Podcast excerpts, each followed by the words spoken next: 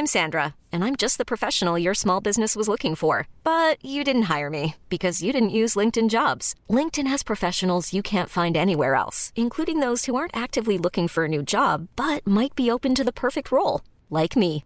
In a given month, over 70% of LinkedIn users don't visit other leading job sites. So if you're not looking on LinkedIn, you'll miss out on great candidates like Sandra. Start hiring professionals like a professional. Post your free job on linkedin.com/achieve today. Ready to pop the question? The jewelers at BlueNile.com have got sparkle down to a science with beautiful lab-grown diamonds worthy of your most brilliant moments. Their lab-grown diamonds are independently graded and guaranteed identical to natural diamonds, and they're ready to ship to your door. Go to BlueNile.com and use promo code LISTEN to get $50 off your purchase of $500 or more. That's code LISTEN at BlueNile.com for $50 off. BlueNile.com code LISTEN.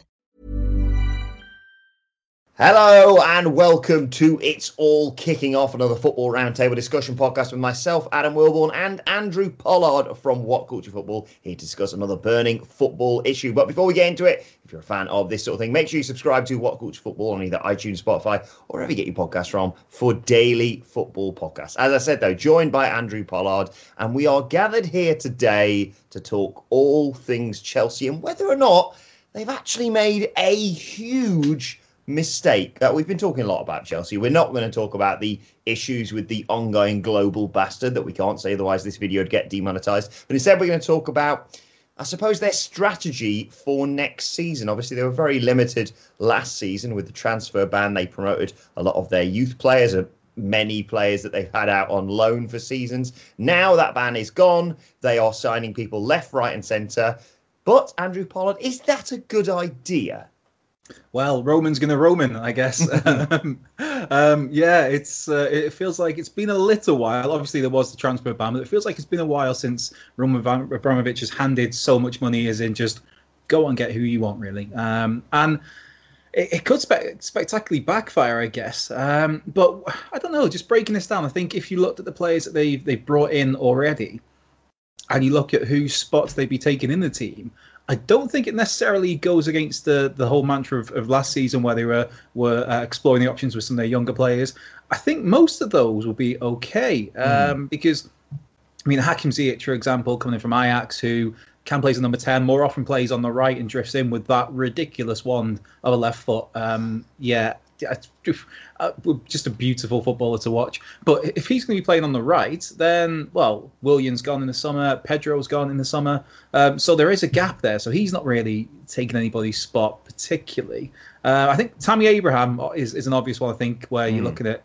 He obviously is going to lose out, um, not get as much game time with the arrival of Timo Werner. If, you, if you're spending nearly 50 million on a on a star striker, then and you're only playing one striker, then yeah, I know Timo Werner can play in off, off the left or on the right, off the right, uh, but I think he'll go down the middle. But I think it could backfire, but I don't know. Um, going into this, when doing some background research, in my head, I thought the narrative I'd have naturally was like, yeah, it's gonna it's gonna explode in their face. But the more and more I thought about it, the more I think that while I'm not all for just throwing money at a problem, I think it's um, I think it will benefit Chelsea. Yeah, I think a lot of people have rolled their eyes when they saw the amounts of money they were throwing around and the players that they're getting in. But it isn't just a scattergun approach, and this isn't, yeah. you know, throwing the baby out with the bathwater when it comes to their, you know, brilliant youth system and, like you say, the the multitude of players that they just have at that club that you completely forget about. I was looking to see about their signings, and I was like, oh yeah, they've still got that man, and they've got this guy over here. And Kenedy, Kenedy's still, still there. Kenedy's Morata and players like that. I was just like, oh yeah, I forgot about that. It's just yeah. s- surreal. Um, so, just I think you've kind of answered it there. But they were they better off under the transfer ban because they were forced to promote youth, or do you think this is going to hopefully strike a happy medium between the two? I think it's a happy medium because. I mean, we, we like to think that Frank Lampard is one of those managers who will give the younger players a chance last year, obviously, that was forced upon him. So now, obviously, is kind of the acid test as to whether that is going to be his approach to Chelsea um, or, or, not, because now he has got funds available. Now he has brought in big name signings. Whereas last year, all, all that came in really was Christian Pulisic, who had, that was already a, arranged previously mm-hmm. for him to come from Dortmund.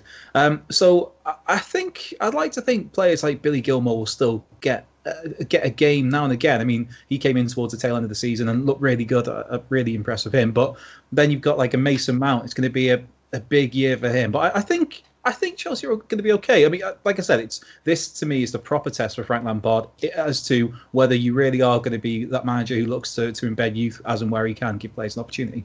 Uh, we've seen a lot over recent seasons uh, about former players taking over at clubs and everyone hoping that they're going to be the next Pep Guardiola, basically. Uh, how much pressure do you think Lampard is going to be under this season? Because it felt like not necessarily a free hit last season. If they'd have been in the relegation, though, then certainly decisions would have been made. But this season, there's a lot more expectation now, isn't there? Well, totally. That's it. It's like it's his blessing and it's his curse. Where he's been handed so far. I think they've spent uh, around about 210 million already. Uh, that's on, on the Hakim Ziyech on Timo Werner, Ben Chilwell that, that seems to have got over the line this morning and yesterday, and obviously Kai Havertz as well. Um, so if you're spending 200 million, then yeah, that, that pressure is amped up massively. And I think um, like you said there, I think maybe it was a free hit last year where it was a case of there's always that excuse of well he couldn't bring in his own players, he, he couldn't make any signings. He um, it, it, felt like one of those rare seasons at Chelsea where it was okay to play the kids because before we've seen Jose Mourinho talk about how he he didn't feel like he could risk some of the younger players because obviously his job's on the line. Whereas mm. last year it was a, there was a bit more leniency with with Frank Lampard, given the situation of one his status as as, as such an icon of that club that the fans were a bit more lenient with him, and then also the fact of there was there was that transfer ban in place. So the pressure now, I, I think to me realistically, Chelsea they have to be in title contention right now. Otherwise, anything other than, than a title hunt, then that's when the pressure is really going to tell. I think of Frank Lampard. I want to talk a little bit more about expectations in a second. Before mm. then, though, you mentioned uh, Ziyech, Werner, uh, possibly Havertz, Ben Chilwell, of course, as we reported on. How do you think that's going to change the way Chelsea play? Um, I don't. I don't think it'll change the the style of play all, all that much. Um, I think it might be a little bit more reminiscent, actually, slightly, if, if there was going to be a tweak of the I guess going back to Jose to that classic Chelsea st- style that we come to uh, mm. associate with basically with Frank Lampard is that doing all that work in midfield and popping up with 20 goals a season or more in some cases. I think it's it's going to be a similar approach to what we've seen, what we saw last season. I just think the quality is going to be better. Uh, I think that Kai Havertz is going to be kind of that Frank Lampard uh, role that, with that deal seemingly done for an initial 80 million euros and 20 million euros of add-ons, um, although it's not officially over the line just yet. But I, I think that the style of play, I, I think the tactics will still remain relatively the same. It's just to me, I, I think the signs they've got, I think it is just an upgrade in quality. Yeah, I, I think even non-Chelsea fans look at those signings and can obviously agree that they are beneficial. There's no sort of signings for signing's sake almost. Um, one question mark is, of course, Thiago Silva. Um, will they sign him, and more importantly, should Chelsea sign him? Um, and and how do you see them utilising him? Because he's you know he's he's a world class defender on his day. Age is catching up with him, but having said that, he could be very beneficial as someone to learn from for some of the Chelsea's younger defenders, perhaps. Yeah, yeah. I, I, think what, what one of the striking parts of last season was they did seem to lack a little bit of leadership at the back or or through the team, even in general. And obviously, Thiago Silva, if he signs for Chelsea, that will be one of the major things he'd bring. Um, and, and I think that I do think that he will sign, and I do think it's it makes sense to me. I think it's a good signing for Chelsea. Yes, okay, people are going to look at the fact he turns 36. Um, I think next month, September, mm-hmm. possibly. But before the, the, year's out, he turns 36, and it's it, it looks like they're offering him a, a one-year contract with the option for a further 12 months. But to me, I, I think you look at the problems Chelsea have had um, last season. Uh, yeah, okay, it was great to see someone like Tammy Abraham get a chance and, and run with the ball. It was great to see Mason Mount have a breakthrough season. Um, and there, there, were some positives there. Pulisic towards the end was on fire, but the the one constant in terms of negatives really were were, were around the back line. Um, I thought Tomori looked good. It looked like a, a genuine prospect when he was again given an opportunity, mm-hmm. but Rudiger disappointed. Christensen so frustrating to watch. It, it, always looks to me like there's a real player in there, but yet he never seems to to get some consistency in his game. Um, and then you've got Zouma, who again is a little bit erratic at times. So you, you, look at the centre halves, and that is kind of what they're crying out for. It's just kind of been left to Azpilicueta, who by trade really is a right back, but he's taken moved over more central in recent mm. years, and he's kind of been the one trying to hold it all together uh, at the back. So I think Thiago Silva would be yeah, would be an absolutely fantastic signing just for just for the experience, the leadership, uh, and his reading of the game, his organisation. He ticks so many boxes as to what Chelsea are looking for. And you've still got the Kepa situation, I oh. suppose.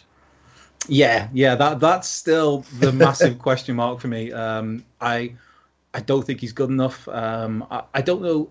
You, you, don't know. Maybe it was the the pressure that he's not really got over that pressure of that 80 million price tag when he first moved to as uh, Stamford Bridge. But we saw it with David De Gea when uh, when he signed for Manchester United, and the first 18 months or so, two years were ropey. Um, and Sir Alex Ferguson kept faith for him there um, and kept saying about how this was going to be the greatest goalkeeper in the world. Um, I, I, do think he got to that level, De Gea. I think he's still a, phenomenal goalkeeper, but Kepa had a very similar first well first two seasons I think, but he doesn't really with him it seems his attitude is, is a another stumbling block. It's one thing to maybe have your confidence not quite be where it should be to be a number one for such a big club, but if you're going to be this cocksure prick about it at times, then you've got to start backing it up. And I think that yeah, that's if Chelsea, if Roman is going to free up any further funds this season, um, uh, Frank Lampard needs a goalkeeper, a new goalkeeper.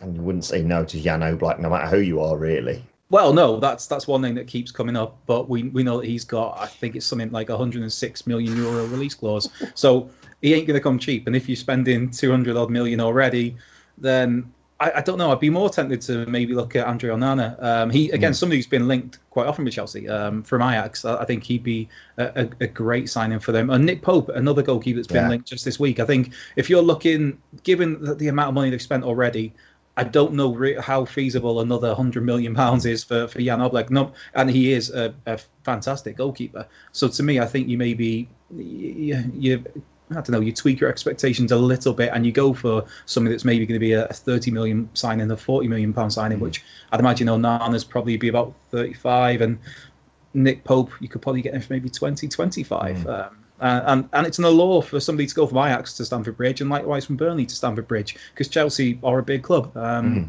So yeah, they, they, to me, they need to bring in a goalkeeper. But then also you got to think who who's going to take Kepa, and how much could you of that 80 million are you going to get back realistically anyway? Let alone in this uh, supposed deflated market we're in right mm. now. I can't be the only one who's watching loads of old random football clips when the the season was paused, and I rewatched that Carling Cup final, or League Cup final, I should call it. Very yeah. showing my age there. Um, and it's still jaw dropping the, the whole refusal to come off. But anyway, let's move on from that. Uh, let's talk about next season then and what they yeah. can achieve. FA Cup finalists, of course, fourth in the Premier League uh, this season. Will money buy them success again? And what will be deemed as success after this sort of money's been spent? Yeah, I, I, think I think if in terms of what's deemed as a success when you're spending this sort of money, I think there has to be a trophy, whether that's uh, an FA Cup, a League Cup, a, a Champions League. I think when you start spending that sort of money, you have to be competing for trophies. You have to win trophies. Uh, and on the league front, I, I, like I said, I think you have to expect them um, to. If, if you're going to be allowed to spend that much money, then you've got to back that up by challenging for the title. Even if you don't win it, they have to be there thereabouts. It can't be that two horse race that we saw last season. Well, it wasn't even a two horse race by the end of the season, to be fair. But it can't just be Manchester City and and uh, and Liverpool dominating again. Chelsea have to be in that hunt. Whether Man United step up, whether Spurs step up, whether Arsenal step up, whoever, it doesn't matter. I think Chelsea have to be in that title picture um, to justify being allowed this sort of money because if not, regardless of his status at the club as a legend, I think if if Chelsea come fourth again, um, I, I don't know. I wouldn't be feeling too secure on my job if I was Frank Lampard. It's going to be an intriguing title race. It feels like the season has only just finished. We've got a Community Shield on Saturday, and then the league starts in a week or so after that. It's going to be very exciting. We're going to be with you every single step of the way. But let us know your thoughts on Chelsea and the future for them, and of course, Frank Lampard in the comment section below. Don't forget to like, share, and subscribe. And subscribe to What Culture Football on either iTunes, Spotify, wherever you get your podcasts from for daily football podcasts. When you're out and about on the go, you can continue the conversation on Twitter at What Culture FC, where you can follow both of us. Andrew, where can people get you? At Cultured Left Peg. You can find me at Adam Wilborn. Follow us all at What Culture FC, as I said. But this has been It's All Kicking Off. My thanks to Andrew Pollard. Thank you for joining us, and we will see you soon. Ever catch yourself eating the same flavorless dinner three days in a row? Dreaming of something better? Well, HelloFresh is your guilt free dream come true, baby. It's me, Keke Palmer. Let's wake up those taste buds with hot, juicy pecan crusted chicken or garlic butter shrimp scampi. Mm. Hello Fresh. Stop dreaming of all the delicious possibilities and dig in at HelloFresh.com. Let's get this dinner party started. Hi, I'm Daniel, founder of Pretty Litter. Did you know cats tend to hide symptoms of sickness and pain? I learned this the hard way after losing my cat, Gingy. So I created Pretty Litter, a health monitoring litter that helps detect early signs of illness by changing colors, saving you money and potentially your cat's life. Pretty Litter is veterinarian developed, and it's the easiest way to keep tabs on your fur baby's health right at home. Go to prettylitter.com and use code ACAST for 20% off your first order and a free cat toy. Terms and conditions apply. See site for details.